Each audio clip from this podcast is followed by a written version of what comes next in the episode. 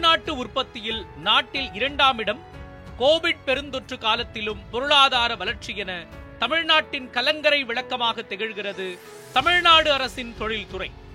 இந்தியாவின் பொருளாதார வளர்ச்சியை வடிவமைப்பதில் தமிழ்நாடு தொடர்ந்து முக்கிய பங்கு வகிக்கும் மாநிலமாக இருக்கிறது.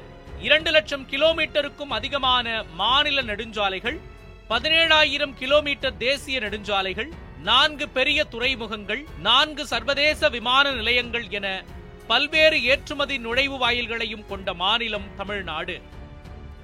முதலமைச்சர் மு ஸ்டாலின் தலைமையிலான அரசு பொறுப்பேற்ற பிறகு மட்டும் தமிழ்நாட்டில் தொழில் தொடங்க பன்னாட்டு நிறுவனங்களுடன் நூற்று ஒன்பது புரிந்துணர்வு ஒப்பந்தங்கள் கையெழுத்தாகி உள்ளன. ஐம்பத்து ஆறாயிரத்து இருநூற்று இருபத்தி ஒன்பது கோடி ரூபாய் மதிப்பீட்டிலான முதலீடுகள் தமிழகத்தில் குவிந்துள்ள நிலையில் அதன் மூலமாக மட்டும் சுமார் இரண்டு லட்சம் பேருக்கு வேலை வாய்ப்பு கிடைக்கும் என தெரிவிக்கப்பட்டுள்ளது. எரிசக்தி நிலையங்கள் மின்னணுவியல் மோட்டார் வாகன உதிரி பாகங்கள் தொழிற்பூங்காக்கள் வர்த்தக கிடங்கு மையங்கள் மருத்துவ பொருட்கள் ஜவுளி போன்ற பல்வேறு துறைகளில் முதலீடுகள் ஈர்க்கப்பட்டுள்ளன. சமச்சீரான வளர்ச்சியை உறுதி செய்திடும் வகையில் மாநிலம் முழுவதிலும் உள்ள பல்வேறு மாவட்டங்களில் தொழில் தொடங்கும் வகையில் முதலீடுகள் வந்துள்ளன. திமுக ஆட்சி அமைந்த பிறகு இடைக்கால பட்ஜெட் ஆகஸ்ட் பதிமூன்றாம் தேதி தாக்கல் செய்யப்பட்டது. அதில் பின்தங்கிய மாவட்டங்களில் அடுத்த ஐந்து ஆண்டுகளில் நாற்பத்தி ஐந்தாயிரம் ஏக்கர் நில வங்கி தொகுப்புகள் உருவாக்கப்படும்.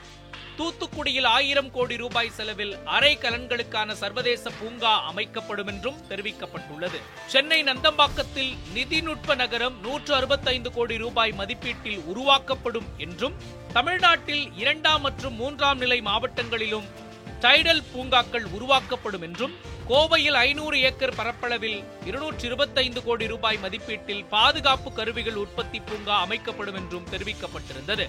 தொழில் வளர்ச்சியில் பின்தங்கியுள்ள தென் மாவட்டங்களில் புதிய சிப்காட் தொழிற்பூங்காக்கள் உருவாக்கப்படும் என்றும் அறிவிப்புகள் பிரதானமாக இடம்பெற்றிருந்தன.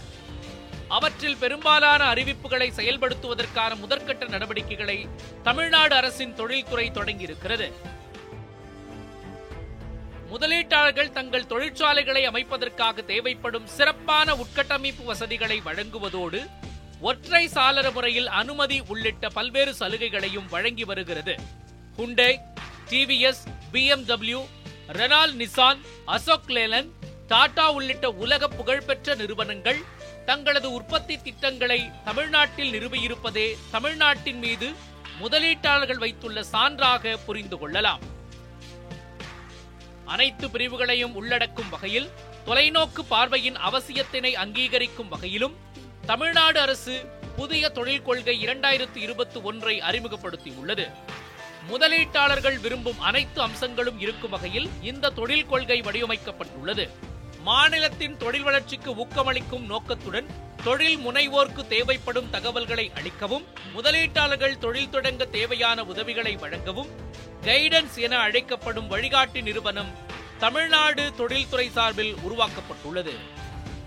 தமிழ்நாட்டில் வெளிநாட்டு முதலீட்டாளர்கள் மற்றும் அவர்களின் ஊழியர்களுக்கு மேம்பட்ட சூழல் அமைப்பை வழங்கிடும் வகையில் குறிப்பிட்ட நாடுகளுக்கு ஏற்ற வகையில் தொழில் நகரியங்களை நிறுவ அரசு திட்டமிட்டுள்ளது.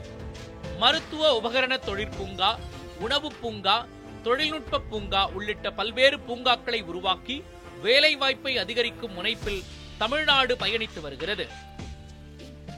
பல்வேறு அம்சங்களில் தனியார் சார்பில் மேற்கொள்ளப்பட்ட ஆய்வுகள் அகில இந்திய அளவில் தமிழ்நாடு முன்னணி மாநிலமாக திகழ்வதை சுட்டிக்காட்டி இருக்கும் நிலையில் தற்பொழுது பட்ஜெட் தாக்கல் செய்யப்பட இருக்கும் நிலையில் தொழில்துறையில் என்ன புதிய திட்டங்கள் இடம்பெறப் போகிறது என்ற எதிர்பார்ப்பு அதிகரிக்க தொடங்கியிருக்கிறது.